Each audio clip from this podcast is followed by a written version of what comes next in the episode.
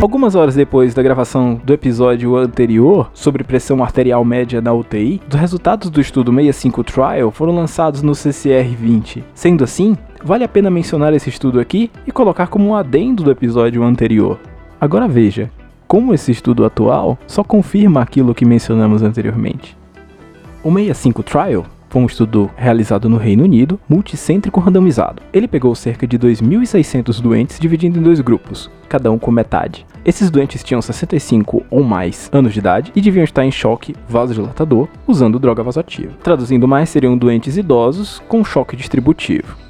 A divisão entre dois grupos foi um grupo com hipotensão permissiva, considerado aquele em que ficariam os doentes entre 60 e 65 mm de mercúrio de pressão arterial média, e um outro grupo de usual care, ou seja, aquele em que você teria que colocar a pressão maior ou igual a 65 mm de mercúrio.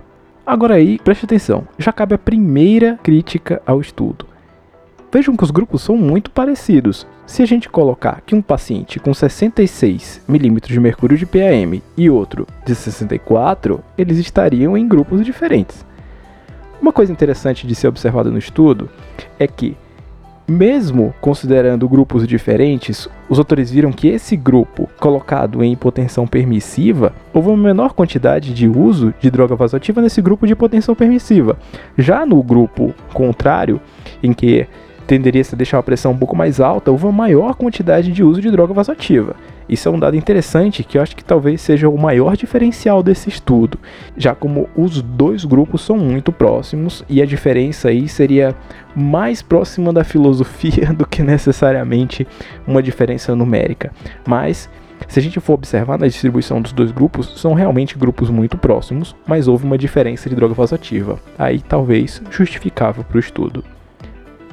Com relação aos resultados, não teve diferença de nada. Nenhum dos dois grupos teve diferença nenhuma. A única coisa em que se considerou como diferente foi isso que já havia sido falado: foi a quantidade de droga vasoativa. Então aí cabe a pergunta: será se vale a pena mantermos doentes idosos com a pressão arterial um pouco mais alta? Será se a gente poderia deixar a pressão um pouco mais baixa? Trazendo um pouco para a prática pessoal, olha só, isso não é uma recomendação e não estou colocando nada com embasamento a não ser por esse estudo em que eu estou falando agora.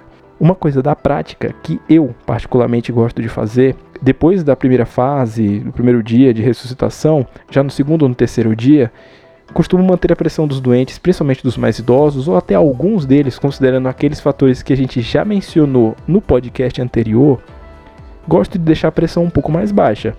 Porque daí, observando aqueles parâmetros que a gente já mencionou, eu poderia utilizar menos droga vasoativa, poderia utilizar menos volume e poderia, com isso, diminuir o balanço positivo do doente, que já foi comprovado inúmeras vezes em estudos anteriores que aumenta a mortalidade.